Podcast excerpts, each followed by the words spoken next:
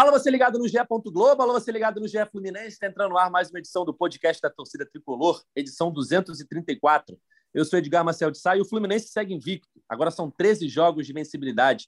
Vitória por 1 a 0 sobre o Cuiabá e mais um jogo com uma grande presença de público no Maracanã. Vamos falar sobre essa partida, sobre o Fluminense no Campeonato Brasileiro, se mantendo na terceira posição, agora a um ponto do Corinthians. Vamos falar sobre isso, sobre a boa fase do tricolor. Já chamo ele, o comentarista da torcida tricolor, a voz da torcida, Gabriel Amaral. Tudo bem, Gabriel? Quase me confundiu com o Cauê, hein? É o costume. Consertei a tempo. É, cara, tudo bem, né? Assim, a gente estava conversando até aqui um pouquinho antes é, é, sobre clima de torcida no estádio, sobre sequência invicta, sobre é, sobre times com a letra C, sobre bom público é, é um, um, clima assim, muito bom né, do Fluminense. Que ele, só não é melhor porque a gente tem um, um time de aliens no, no, Brasileirão, que é o Palmeiras.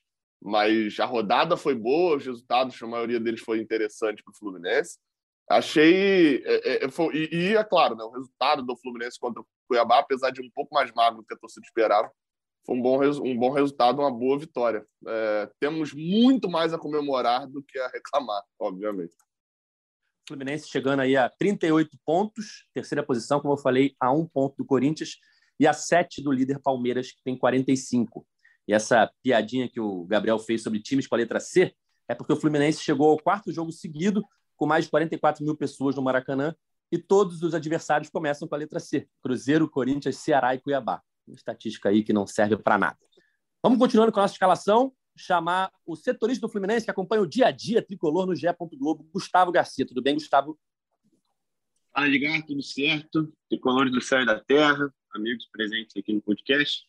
O Fluminense vendo um de mel com a torcida, né? É uma atuação não tão boa, foi dominante mais uma vez na partida, mas foi compensado pelo espetáculo à parte nas arquibancadas, né? A torcida do Fluminense deu um show diante do Cuiabá, é, eu diria que assim, há muito tempo eu não via, pelo menos, a torcida cantando em uníssono como foi, foi na partida, o estádio inteiro pulsando junto, empurrando o time, apoiando o time até em momentos difíceis do, do confronto, em que, que o Cuiabá tentava o gol. E diria que o gol do Fluminense saiu também regido pela, pelas arquibancadas. Né? Então, assim, acho que é, o Fluminense vive sim um momento espetacular com a torcida de Lua de Mel e que a gente espera que continue. Né? 13 jogos de invencibilidade é a melhor sequência entre os times da Série A. E assim, o Fluminense vai deixando a torcida sonhar. E como mesmo disse o Felipe Melo, né, após o jogo na zona mista, sonhar não custa nada, né? Então, que o torcedor tricolor continue sonhando com esse bom momento do time. É isso. E temos um convidado especial nessa nossa edição do podcast, o campeão de julho da nossa Liga GE Fluminense do Cartola, Gabriel Dabdab. Tudo bem, Gabriel? Fala, Edgar, Gustavo, Gabriel Amaral. Queria agradecer a oportunidade. Pô, Desde 2020 eu escuto vocês praticamente religiosamente aí depois de todo o jogo. É, acompanho muito o Gabriel também, né? No, no Raiz Tricolor, na voz da torcida. E, pô, vamos falar desse jogo aí, né? A Fusão mais uma vez ganhou, talvez não tenha jogado tão bem. É, não diria nem não jogou tão bem, talvez em número de oportunidade criada ontem é, não tenha sido tanto quanto nos outros jogos. Mas, enfim, ganhou é o mais importante. E estamos aí, né? Sonhar não custa nada. Gabriel, você cumpre um requisito dos nossos convidados, que é ser fã do Gabriel Amaral. Todo mundo que vem aqui fala, pô, acompanha muito o Gabriel no Raiz Tricolor e tal. É, com certeza, é... porque eu acho que o Gabriel, ele talvez tenha sido o primeiro desses, desses influenciadores, talvez, né, ali no YouTube. É, então é o que a gente mais acompanha. Então, pô, parabéns aí pelo trabalho, Gabriel. E continuar firme e forte aí. Valeu. Parabéns pelo seu é... nome também. Ah, valeu, valeu. é, Gabriel, Conta um pouquinho pra gente, você mora nos Estados Unidos, assim, né? Uma, uma, uma, uma questão só, Edgar, por, por questão de ordem aí. É. Me chama de Amaral no de hoje, só para ah, só é, facilitar. É, é, é melhor me chamar de, é melhor me chamar de WW, porque, assim, Gabriel tem vários, mas WW você não vai achar muito. Verdade, verdade. Então vamos lá, vamos lá. WW, a gente estava conversando antes de começar a, a, gravação. Você mora nos Estados Unidos, né? Como é que você faz para acompanhar o Fluminense? Cara, eu moro nos Estados Unidos. É, eu assisto aqui com, pela televisão, pelo Premiere. É, eu tento dar um jeito de assistir aí. É, assisto todos os jogos, moro nos Estados Unidos há seis anos, mas não piso no Rio de Janeiro. Tem um ano e meio e não vou ao Maracanã. Tem três anos. É, espero não ser pé frio por falar isso, mas a última vez que fui ao Maracanã foi CSA 1, Fluminense 0, quando Fernando Diniz caiu do comando. É, o Fluminense perdeu de 1 a 0 aquele jogo, um gol de Ricardo Bueno no finalzinho, que no intervalo o Diniz, inclusive, tirou o João Pedro e a torcida. Pô, Diniz, aí você tá brincando, né? Aí não aguentou a pressão, ele caiu e dali para frente foi aquele horror, né? O Diniz caiu, se bem que quando o Marcão assumiu, a gente deu uma melhorada naquele ano. É, você falou que acompanha os jogos aí, o fuso horário atrapalha? Como não, uma hora é? só. É uma hora uma... só. Ah, então, então é tranquilo. No máximo duas, dependendo do, da época do ano, mas é tranquilo. Aí você está estudando aí, é no Tennessee, né? Isso, já, já estudei, já me formei, já fiz mestrado e agora estou trabalhando. Boa. Já criou a Flu Tennessee? Tô, tô pensando em criar, vamos ver, vamos ver. Preciso achar mais um tricolor aqui, com dois dá para criar. É, a gente conhece outras é, torcidas aí nos Estados Unidos, né? A, a, New York Flu, a Flu Flórida, enfim. Flu Boston mais também. um pioneiro aí. É, mas vamos lá, vamos falar sobre esse jogo. Fluminense 1 a 0 no Cuiabá, um gol ali com um minuto de jogo, uma roubada de bola do Matheus Martins, um passe de letra do Ganso e uma finalização perfeita do Cano, 1 a 0 explodir no Maracanã ali. E o Fluminense, no restante do jogo, eu acho que não cumpriu a expectativa que foi criada por esse gol relâmpago, né? Depois que você abre 1 a 0 logo no primeiro minuto, contra um time inferior, que é aquele time que você sabe que quanto mais tempo você demorar a fazer o gol, mais pressionado o time vai ficar, né? Porque teoricamente é um time que vem para se defender. Então, quando você abre o placar logo no comecinho, cria aquela expectativa de um jogo mais controlado, mais tranquilo, com mais chances e com um placar mais dilatado. Não foi o que aconteceu. O Fluminense teve o controle do jogo, é verdade, mas não conseguiu criar grandes chances. Acho que não foi uma grande atuação, apesar desse controle, apesar de não ter sofrido tanto. Cuiabá teve uma ou outra oportunidade, mas não levou tanto perigo assim ao gol do Fábio. Mas foi isso. 1 a 0 Fluminense. Fluminense chegando aos 38 pontos, terceira posição do Campeonato Brasileiro. Mas eu acho que a cada partida é... o Fluminense parece um pouquinho mais cansado, parece um pouquinho mais perto de um tropeço bobo. O que seria um tropeço bobo? Não ganhar do Cuiabá no Maracanã. Como é que você avalia essa partida, Gabriel Amaral? É, é mais ou menos por aí mesmo. É, esse cansaço, isso pode até confundir, Edgar, que não é só o cansaço do de jogar direto igual vinha, né? Você viajar muito, você. Enfim, é aquele cansaço de, de, sequência. É cansaço mental, é cansaço é, é, até, até físico, mas do desgaste da temporada mesmo. Ontem a gente viu um final de jogo em que Matheus Martins, desde os 30 pelo menos, já estava com a língua encostando no joelho, né, de tão cansado. O, aí só que Cano também estava, é, Arias também estava, enfim, não, não tinha mexida para todo mundo, né? É, e isso vai, vai funcionando assim mesmo. Tipo assim, ele vai tendo que administrar um cansaço dentro de campo. Só que você falou bem, o Edgar, e, e talvez a torcida que foi ontem, principalmente pelo, por esse tempo fora do Maracanã aí, mais um mês, ou quase um mês, quando faz 1 a 0 com um minuto contra o Cuiabá, que não é muito bem um time respeitado, né? É, você espera uma, uma sequência de goleada, de fato. Mas o Cuiabá em si, quando você dá uma, uma olhadinha nos resultados, até hoje estava conversando isso com o cara, falou, pô, não entendo por que quando a gente pega os times fracos, a gente não goleia igual a galera. E quando a gente pega um time um pouquinho mais forte, igual o Corinthians, a gente vai para uma goleada. E não é, né? Tipo, o Corinthians que a gente pegou era o Corinthians reserva, então não era o time, ó, oh, nossa, mais forte. E a gente goleou até alguns times fracos ali. Não goleou, né? Mas fez um placar um pouquinho mais elástico, fez 3 a 0 no Cruzeiro. É, teve dois jogos, né? Contra Ceará e contra. A, é contra Ceará e Havaí.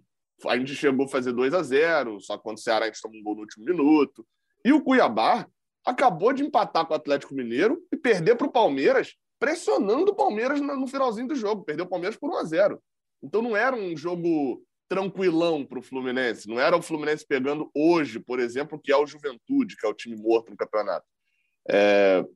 Só que dentro de campo a gente viu alguma. Eu não consegui ver muita coisa nova, mas acho que atrapalhou muito a vida do Diniz ele ter a semana inteira para treinar, ter que montar uma estratégia para o jogo contra o Cuiabá que ele não pode utilizar em 100% dos jogos, porque ele fez as escolhas ali dos que estavam é, suspensos, né? É, André estava suspenso, ele foi na escolha de Felipe Melo. Para mim, é, eu já pensava isso antes do jogo, Felipe Melo seria a minha segunda opção. Estaria a primeira seria Martinelli. Exatamente, estaria na frente de Wellington, mas a primeira seria de Martinelli, que é um caso assim esquisito para mim, né?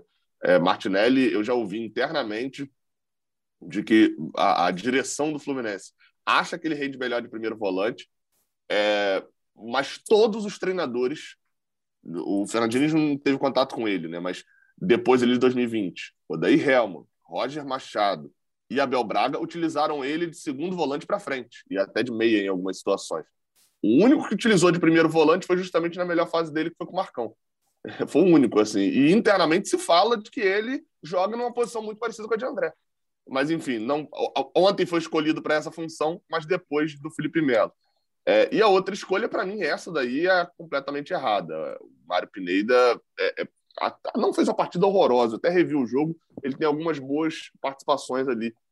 Mas a diferença dele para o Cris Silva, é, ela é grande tecnicamente e ela é grande no estilo de jogo. O estilo que o Diniz pede do Caio Paulista, ele parece muito mais com o Cris Silva do que com o Pineda. E ele escolheu o Pineda ontem. É, é, enfim, não, não respondeu ele na coletiva, né? não foi perguntado até sobre isso diretamente. Então a gente não tem como saber exatamente por que ele escolheu o Pineda. Mas acho que essa foi a escolha. Se é de Martinelli ali, Felipe Melo ainda tem questão de moral, do elenco e tal. A escolha do Pineda pelo Cris Silva é uma que eu acho que ele perdeu a vaga mesmo. Assim, virou terceiro lateral só que o Criciúma não teve tempo suficiente para, de repente, roubar a vaga de Caio Paulista, né? Quando surgiu uma nova oportunidade, ele, ele vai tentar roubar essa vaga. Mas acho que o jogo serviu muito mais para ver isso, assim.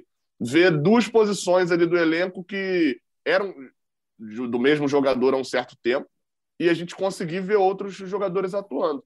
De resto, sobre o jogo, 1 a 0 muito cedo. Deu uma tranquilidade para o Fluminense. É, o Cuiabá sabe jogar com a bola, não é um time mal treinado, mais como era na época lá do Pintado. Agora com o Antônio Oliveira tem ali, mas falta mesmo é, é, é, é qualidade. Assim. O Cuiabá parece é, é, aquele filme assim, quando que, que, você assiste, você. Ih, rapaz, esse filme não é muito bom, não, mas. Ih, olha o ator famoso ali. Aquele ator que você esqueceu. Você, você olha o time do Cuiabá, você lembra de um monte de jogador que você não sabia onde estava, né? PP, Rodriguinho, Walter. Aí você olhava para o banco e ainda tinha mais gente, enfim, tem um monte de jogadores ali. Você não lembrava muito bem para onde tinha ido. Né? Se estava na Arábia ou estava em Cuiabá. E a gente ainda conseguiu algumas chances ali ainda depois das mexidas. Né? Teve o chute de Cris Silva, teve é, é, aquela de Germancano tentando driblar o goleiro no finalzinho. Teve a outra lá que Cris Silva dentro da área também aparecendo para escorar.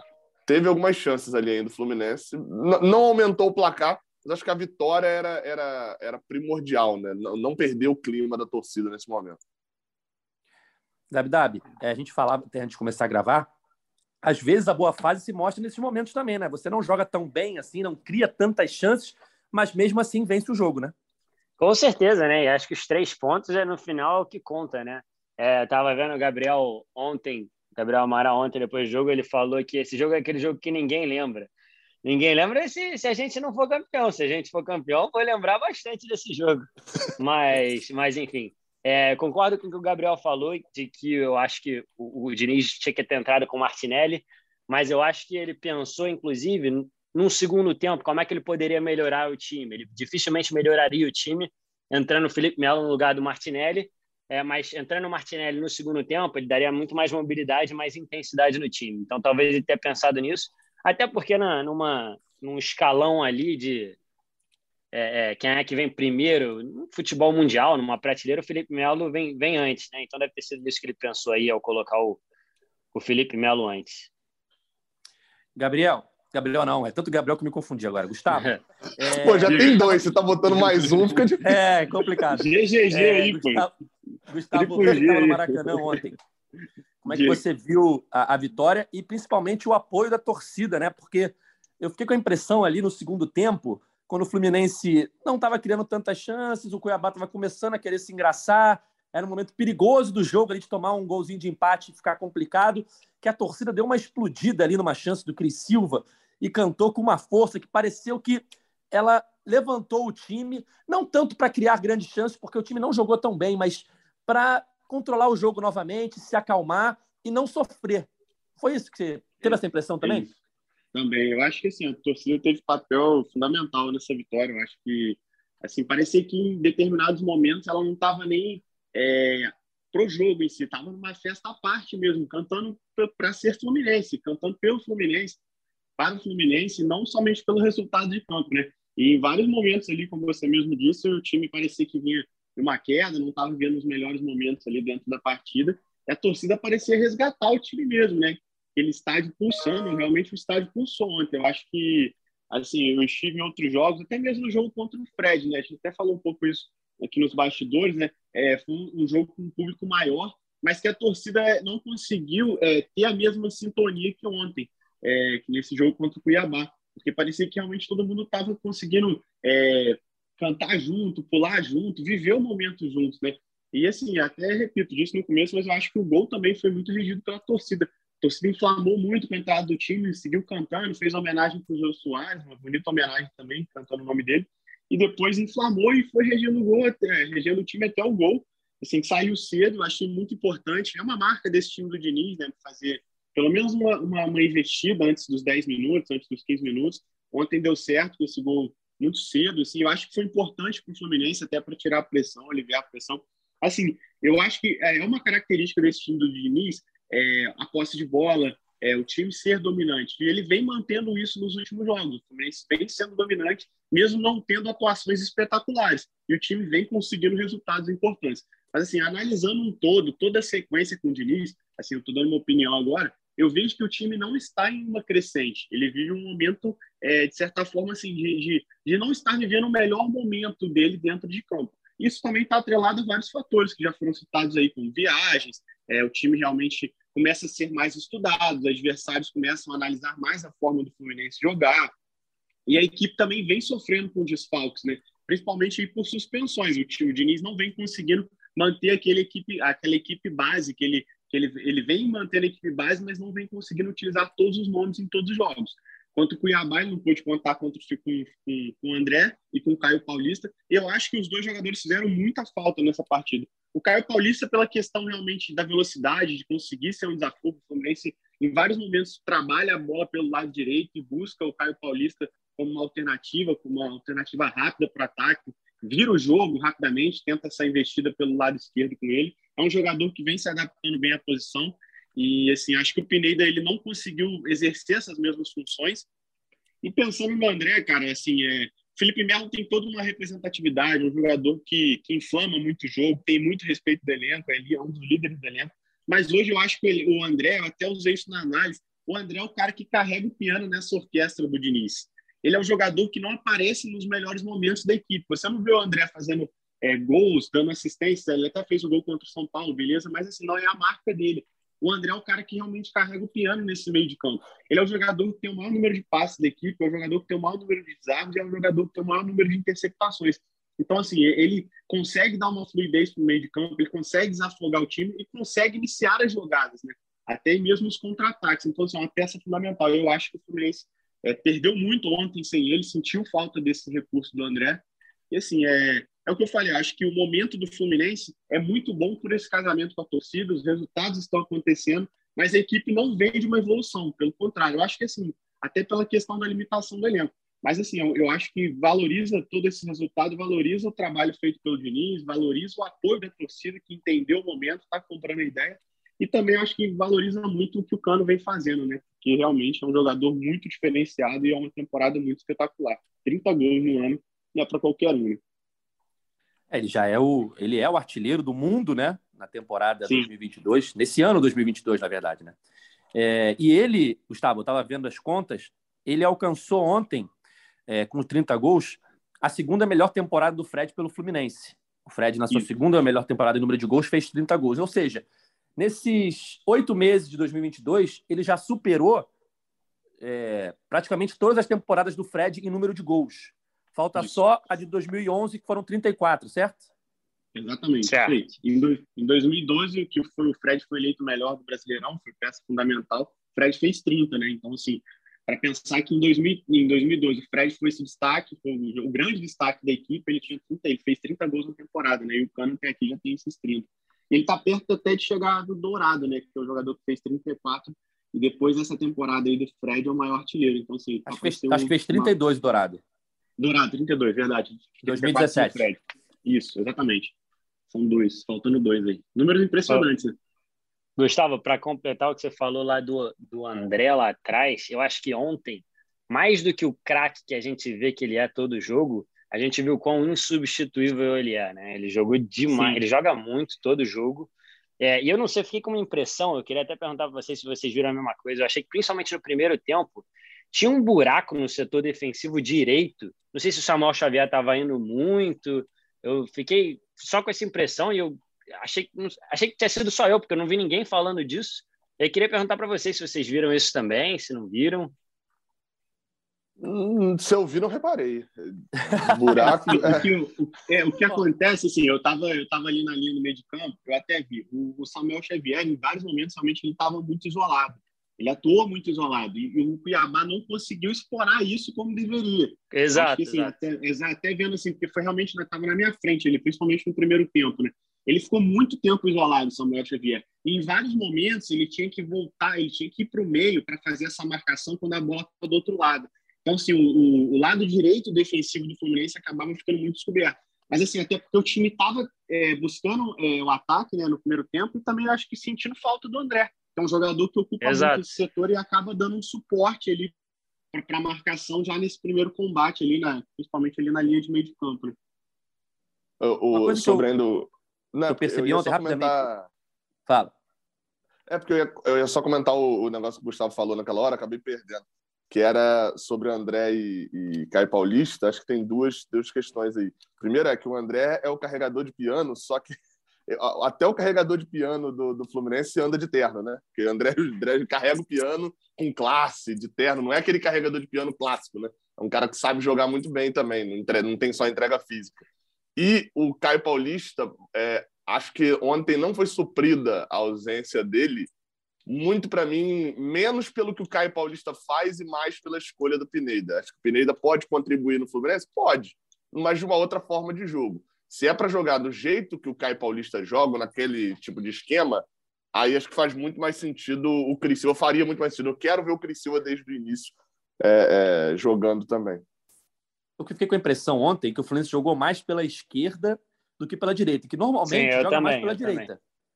Normalmente Sim. o Samuel Xavier ele é mais ofensivo, ele aparece mais para finalizar. E ontem, o Fluminense, tanto com o Pineda como com o Cris Silva, jogou mais pela esquerda. O Cris, eu acho que o Pineda foi mais acionado no primeiro tempo que o Samuel, e no segundo tempo o Cris Silva quase fez dois gols. Um que ele completa um cruzamento do Natan e o outro que ele pega um rebote chute fora da área. Então eu fiquei com essa impressão, Dabi Dabi, que a diferença foi essa. Ele jogou mais pela esquerda e aí o lado direito, com o Samuel avançando, mesmo sem receber tanto a bola, ficou um pouco mais desprotegido. Pode ter sido isso. Sim, foi. foi então, é, provavelmente foi isso mesmo. É, eu queria levantar um ponto aqui que eu vi discussões na FluTT sobre esse assunto. Matheus Martins, que é um jogador muito novo, que entra no time com uma missão ingrata né, de entrar na vaga do Luiz Henrique e que vem tendo a sua chance como titular já algumas rodadas. Na minha opinião, vem indo bem, mas tem toda aquela reclamação de torcedor, pega no pé, blá, blá, blá, enfim. Aí eu vi aqui um, um Twitter que me chamou a atenção, uma tweetada, do Henrique Reis Fernandes. Falou o seguinte: vou contrariar a FluTT. Matheus Martins foi o atacante que mais recuperou bolas hoje. Inclusive é que gerou o gol. Hoje, no caso, ontem, né? Vai tomar decisões erradas? Claro que vai, tem só 19 anos, mas tem um potencial gigantesco. Além disso, tem uma carga absurda nas costas de substituir o Luiz Henrique. O que, que você acha, Gabriel Amaral? Eu, sendo bem sincero, assim, achei a partida ok de, de Matheus Martins. Assim, a partida de, de Brasileirão. Aquela que tá no meio ali das 38 rodadas, você não vai lembrar dela como negativa, mas também não é, tipo, Oriente Petroleiro, né? Que ele vai meter três gols. E aí, eu, só que o tribunal da internet, ele, ele não aceita o ok, né? Ou foi o mágico, espetacular, é, sem igual e nunca mais se repetirá a atuação dele, ou então assim, é um lixo que deveria, na verdade, estar tá procurando emprego aí, estudando para concurso, porque não, não, tem capacidade nenhuma para jogar futebol. Assim. O, o, extremo domina. Foi uma partida ok de Matheus Martins. Assim. Eu achei que ele cansou muito, no, cansou muito cedo em relação ao resto da galera. É, talvez por essa aplicação tática. É, achei que em um ou outro momento ele escolheu a jogada errada, mas como você mesmo falou, ele, assim, a gente esquece que o Matheus Martins ele, é, ele tem 18 anos, né? ele é muito novo. Ele tá na. É porque, como ele subiu cedo, né? É, subiu ainda com 17 ali, mais ou menos, então você acaba já estando um pouco mais acostumado com o nome dele, mas esquece que, tipo assim, Matheus Martins vai chegar na idade de Luiz Henrique em 2025. Acho que é, não sei se o cálculo é esse exatamente, que tem ali a questão de, de dar, quando cada um faz aniversário, né? Mas é, é, depois da Olimpíada de Paris, vai estar mais perto da Copa da, das Américas aqui do que da, da, da Copa atual. Então, é, a gente esquece da idade do, do moleque. De, dentro do jogo, eu vi alguns lances ali do, do Matheus Martins que me chamaram a atenção.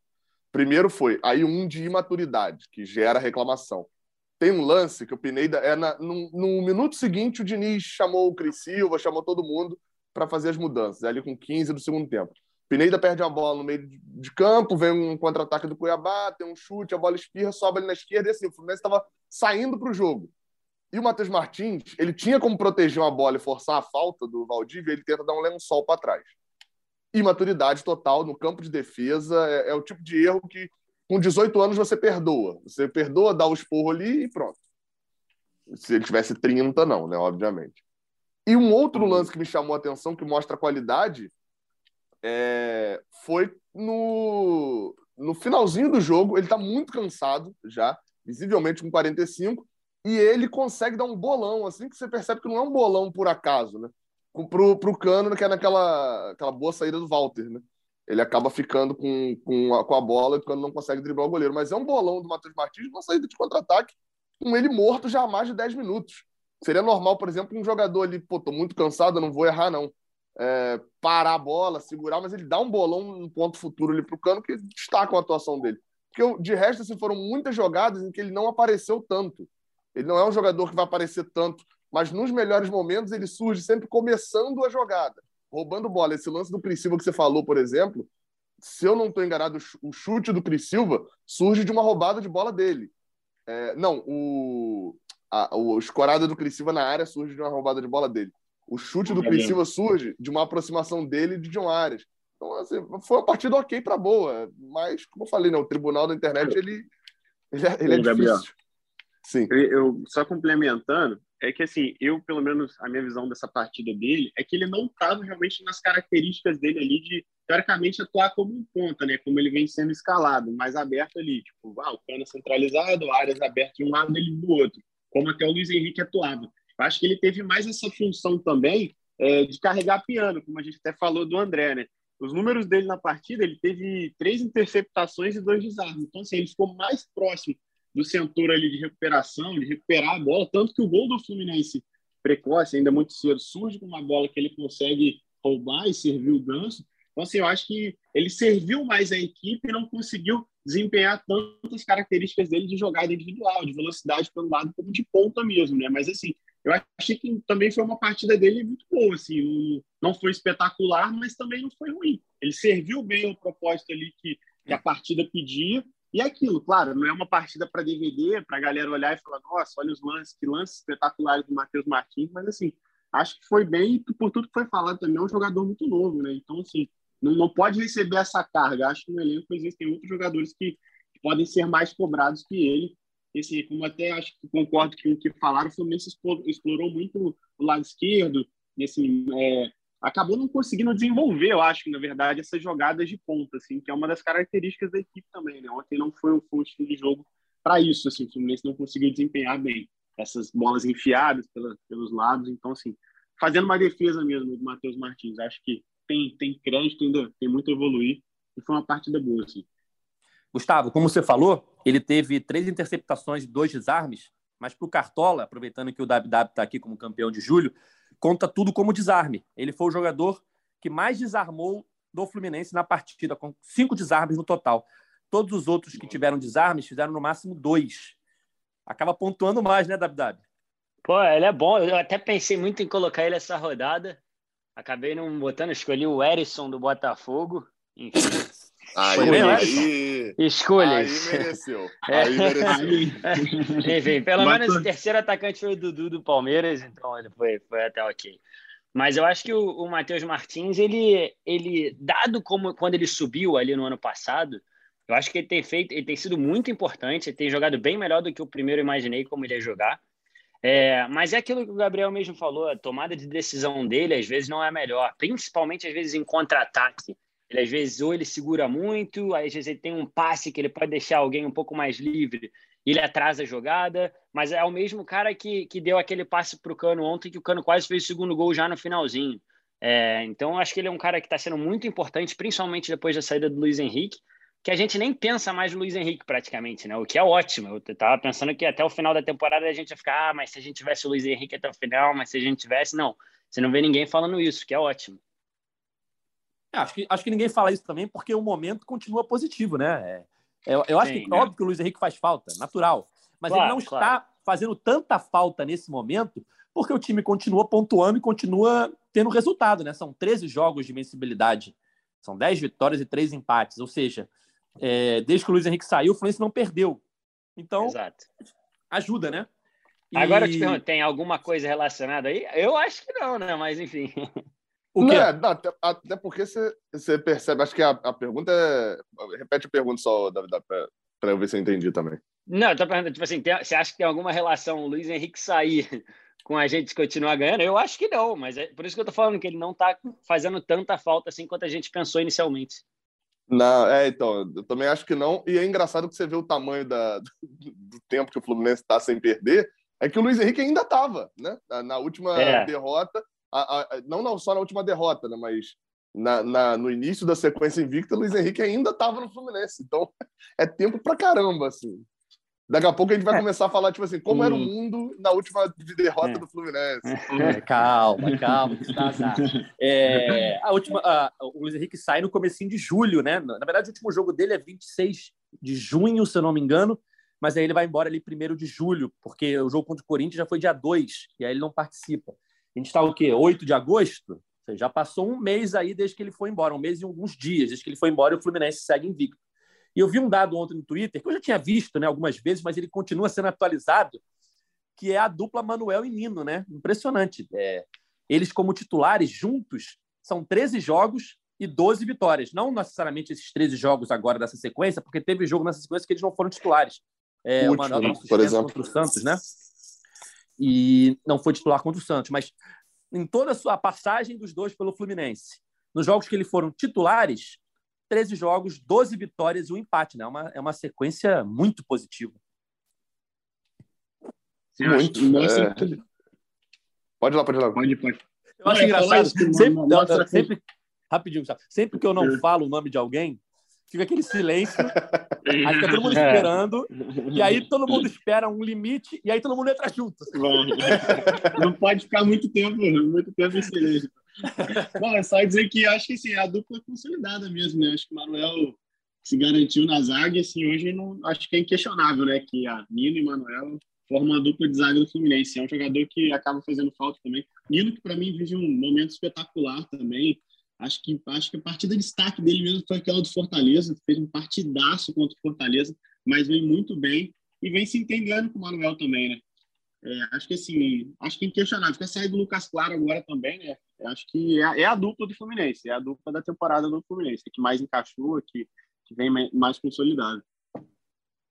É, e eu só ia destacar, eu só ia destacar as zagas é, ao longo do ano, né? Isso é uma questão que a gente às vezes passa um pouco despercebido, mas essas boas campanhas do Fluminense no Brasileirão é, não é não é coincidência de que sejam justamente nos anos que o Fluminense conseguiu acertar boas duplas de zaga, né?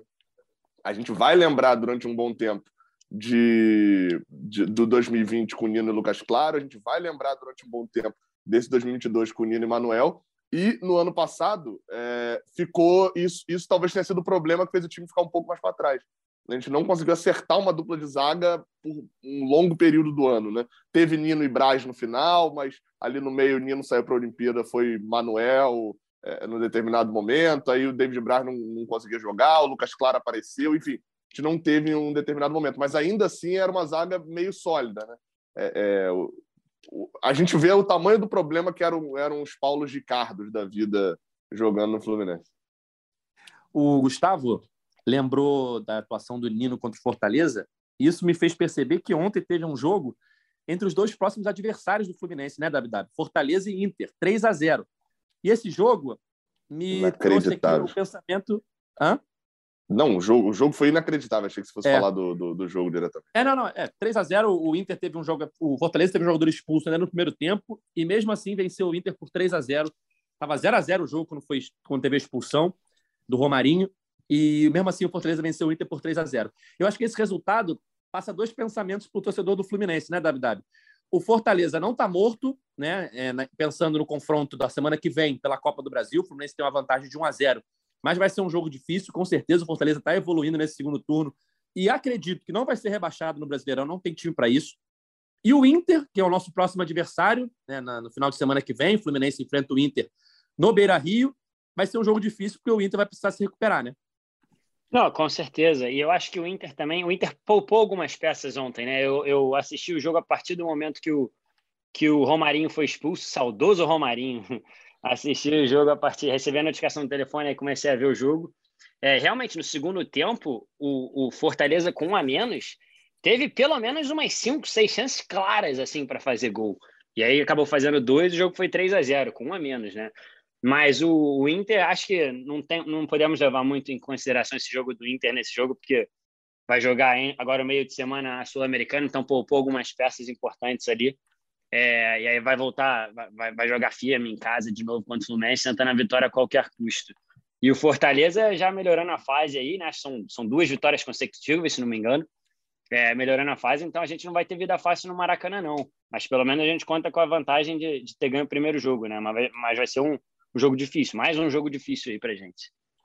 O do, o do Fortaleza, é, é, fala, só para comentar, o do, o do, Fortaleza vai ser ainda um pouco afetado porque eles têm somente um clássico do Ceará no, no, final de semana, né? Então pode jogar um balde de água fria nesse clima deles aí, como também pode pode ser que a gente veja Fortaleza com três vitórias seguidas, clássico e ainda botando o rival muito perto da zona de rebaixamento, né? Então, é, e sobre o Inter, só destacar, né? A gente vai voltar aquela discussão. Perdão, aquela discussão sobre jogador a menos, né? Porque o Inter perdeu, fez 2 a 0 no Botafogo, teve um jogador a mais e tomou 3 a 2 Ontem estava com um jogador, tava com 11 contra 11, estava 0 a 0 Aí tomou, teve um jogador a mais, tomou 3 de novo. Então acho que cabe para o Fluminense entrar em campo e, e ter um expulso logo, se garantir logo uma expulsão, que é mais útil. E com desfalque, né? Pro jogo, né? É, o Fluminense. Quais serão os desfalques, Gustavo? Você acompanha o dia a dia do Fluminense? Nonato, né? Nonato, eu acho que é o único desfalque provável até agora, né? Semana ainda toda pela frente. E assim, é, se o Nonato não, não tiver condições, né? o Fluminense não, não exercer essa multa, pagar multa e tudo mais, para que ele entre em campo, lembrando que ele pertence ao Inter, mais uma vez o Fluminense não vai conseguir jogar com essa formação digamos assim, ideal para o Diniz, né? Que é com o Fábio, Samuel Xavier, o Manuel Nino, Caio Paulista, aí no meio André e Nonato, Ganso e Matheus Martins, Ares e Cano. Então, assim, mais um jogo, né? O Fluminense já não teve essa, não conseguiu é, repetir o time é, contra o Santos, não conseguiu agora contra o Cuiabá, então a equipe vem sofrendo com essas suspensões, né? Jogadores suspensos, e isso acaba fazendo diferença também, né? É, mas assim, é, o Fluminense acho que, que vem conseguindo equilibrar muito bem isso, né? Acho que a força do conjunto nesse momento tem falado mais alto. Cara, me permite fazer uma pergunta aqui, porque antes do podcast começar, eu recebi uma ligação. Vou ter que entrar nesse tempo, senão depois eu tomo até um puxão de orelha. então, olha, olha, olha só o recado. Cauê Rademacher, o comentarista preferido da torcida tricolor. Chinelinho. Me ligou, me ligou. Hoje falou assim, cara, não posso estar no podcast tal, enfim tô com, tem que resolver algumas coisas aqui, mas ele pediu para eu fazer uma pergunta para o convidado, Davi Davi, para o Davi Davi perguntando. Davi Davi, você prefere... Não precisa perguntar, não preciso perguntar. Ah, tá, achei que, achei que você fosse perguntar se o jogo contra o Inter era o jogo mais importante da história do... e eu já estava tá. pronto para dizer que será um divisor de águas. Isso aí, pô, sabe muito, sabe muito. Já, já, já tá substituindo bem o Cauê aí. É, ele, ele, ele pediu para entrar na polêmica aí envolvendo Edgar e Gabriel. Aí. Você prefere escanteio curto ou na área? Aí pediu vou... que contra o Cuiabá foram dois escanteios curtos que não deram em nada, e dois na área que quase saíram gols do Nino e do Manuel. Então, assim, sua resposta aí. Essa, essa, estatística, tá, essa estatística tá enviesada, hein? Ah, eu escutei, escutei essa discussão de vocês aí no, no podcast passado. Acho que eu não tenho uma, uma preferência, não. Acho que vai ser um. Acho que qualquer um que, que sai o gol é ótimo para gente. É, eu... Mas acho, acho que é um 50-50 ali que o Diniz faz, né? Às vezes cruza curto, às vezes, às vezes toca curto, perdão, às vezes cruza. Eu, eu vou atualizar a estatística aí do Cauê. Sumiram a, a turma que é da, das apostas, aí que aposta o número de escanteio, agora ficou desesperada, porque sumiram sete escanteios do Fluminense. Como foi é. bola para a área e não deu em nada. Foram 11 é. escanteios ontem, 10. Eu não tô lembrando desse outro aí que foi curto, não. Só lembro de um que foi curto só. Mas enfim, foram nove ah. ou dez aí para a área e de fato só dois deram cabeçada. Eu queria fazer outra pergunta, então, já que o Cauê fez uma que fala sobre eu e Edgar contra ele, eu queria fazer uma que, que é do Edgar contra ele, na verdade, Davi Davi, que é o seguinte: Matheus Alessandro ou Everaldo? Acho que eu fico com o Everaldo nessa aí. Pô, aí, por favor, aí, gente. Finalmente. Finalmente. Everaldo marcou dois gols na Série A outro dia, cara. É. Não existe expulsão, cara. Mais, mais do que o Matheus Alessandro na carreira. O pior é que o Matheus Alessandro, ele, ele terminou ainda a carreira dele no Fluminense com o Abel escalando ele de lateral direito ainda, né? Porque, Porque não, não achava a posição ruim, né? dele. Não, não achava. Qual era a posição que você joga? Ele não jogava bem nenhuma, quase. Aí o Abel colocava, colocou ele na lateral direita lá, pô. Cara, ó, sobre, sobre os escanteios, vou reforçar minha posição. Eu acho que é preciso respeitar o dinizismo. Nesse momento, então, que está tudo dando certo, se o Diniz quer bater na área, ele bate. Se ele quer bater curto, ele bate. Não, é não cabe aí. aos meros mortais debaterem escolhas de Fernando Diniz. É a minha opinião. É isso aí. Então, vamos embora. Quer bater na área, bate. Quer bater curto, bate. Tá dando certo. O Fluminense está vencendo. A torcida está feliz. Bom, é... eu vou ter que fazer a pergunta, já que o Cauê não está aqui. Davi já se mostrou um bom representante da escola Cauê Rademacher. Fluminense Internacional no próximo final de semana, próximo desafio do Fluminense pelo Campeonato Brasileiro. Dabi é o jogo mais importante da história do Fluminense? Da história do Fluminense, com certeza aí um divisor de águas. É, mas agora, sem brincadeira, com certeza é um jogo muito importante, porque depois a gente pega o Curitiba em casa e o Palmeiras em casa, né? Então, uma vitória contra o Inter fora, se a gente tiver competência, eu ia falar, se a gente tiver um pouquinho de sorte para ganhar, mas não, se tiver competência para ganhar do Inter fora, é, esses dois próximos jogos aí podem ser muito chave, é, principalmente porque o Palmeiras ele pega. O Palmeiras tem três jogos agora difíceis, né? É o Corinthians em Itaquera, o Flamengo em casa e depois sai para jogar contra o Fluminense no Rio. Então, quer dizer, se a gente conseguir ganhar do Inter aí, dá para a gente dar uma encostada, dá para continuar sonhando. Sem dúvida. Tem um, ponto, é. tem um ponto importante sobre essa próxima rodada, Edgar, da, da, que reforça ainda essa importância da vitória. Fluminense Internacional é o último jogo da rodada, domingo, sete horas da noite, né?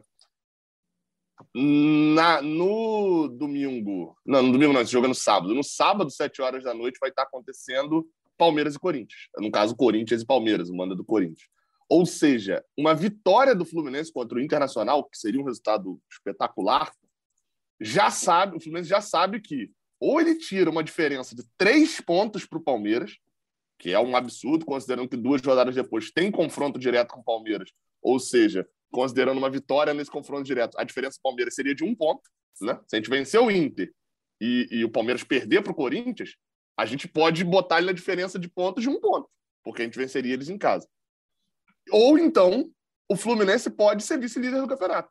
Se o Palmeiras vencer o Corinthians lá na Neoquímica Arena, o Fluminense passa o Corinthians, abre dois pontos, inclusive. Se empatar, né? Então, aí esse era o terceiro cenário. O, o, o Fluminense pode passar o, passa o Corinthians, abre dois pontos e é vice-líder disparado.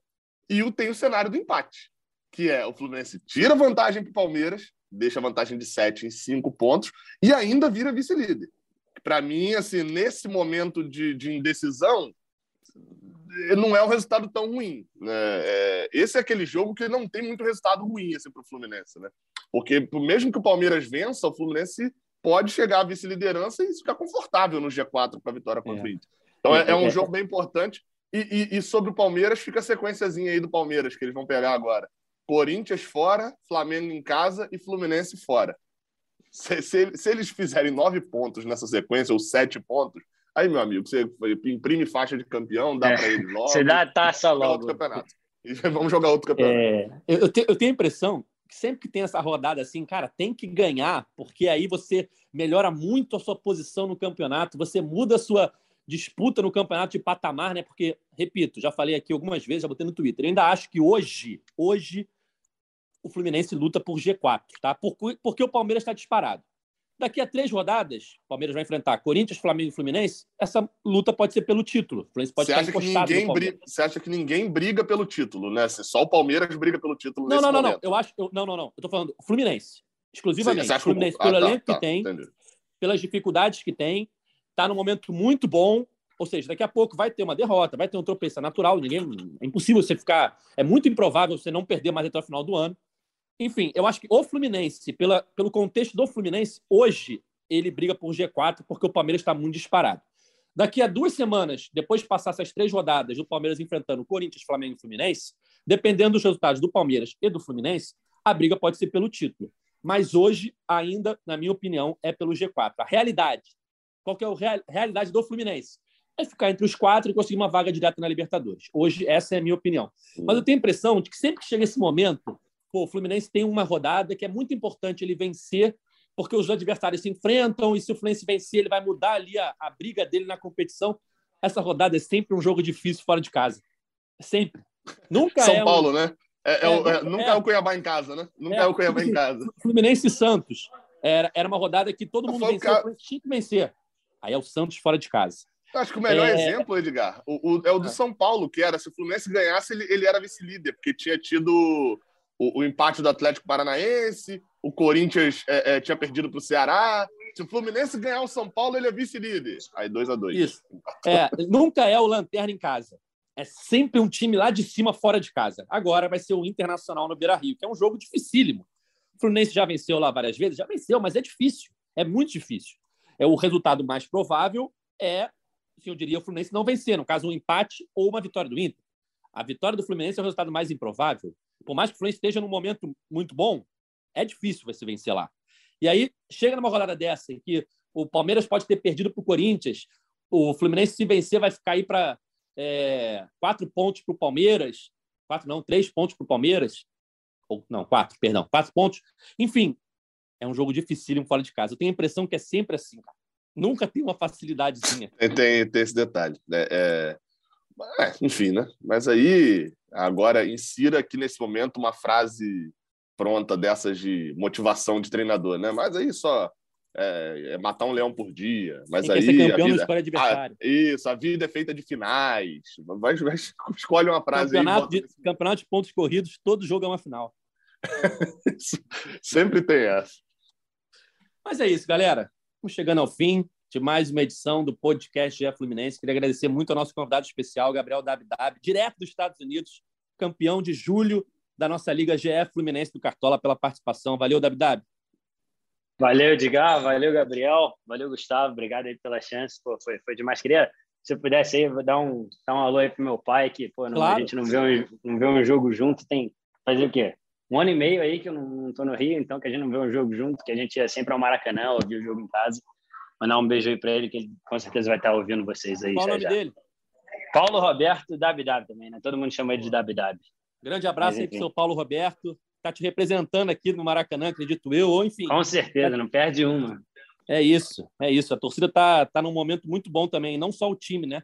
A gente vê aí o número de sócios aumentando, é, públicos cada vez melhores no Maracanã. A brincadeira sempre era que os 15 mil de sempre, agora são os 40 mil de sempre, né? É, isso e aí, Fluminense isso e Fortaleza, na próxima semana, sem ser essa semana agora que está começando, na outra, dia 17, Gustavo, já temos o quê? Mais de 20 mil vendidos, né?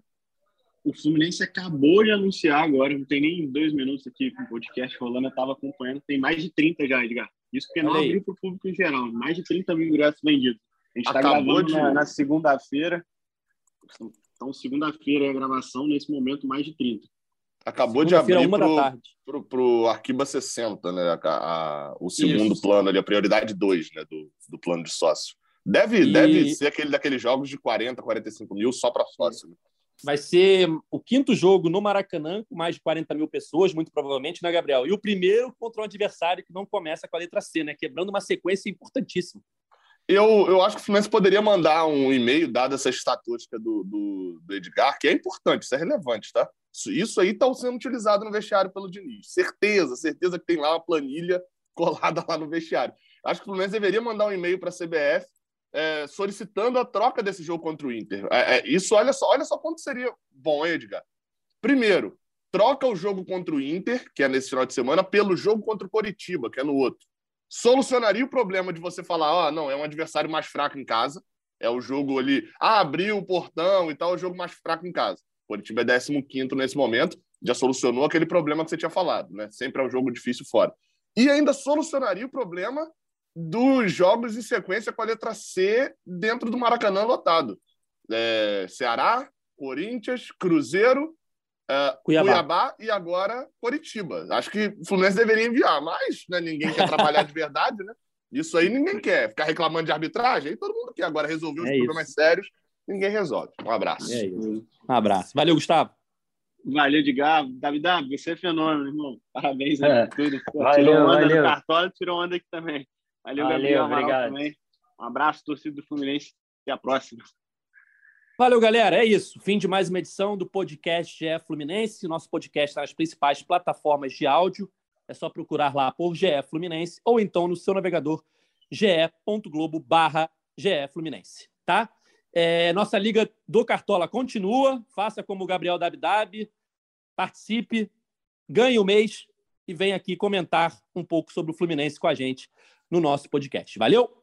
Esse podcast tem edição de Rafael Bizarello, a coordenação de Rafael Barros e a gerência de André Amaral. Valeu, galera. Até a próxima. Tchau! O Austin para a bola, o Austin de pé direito!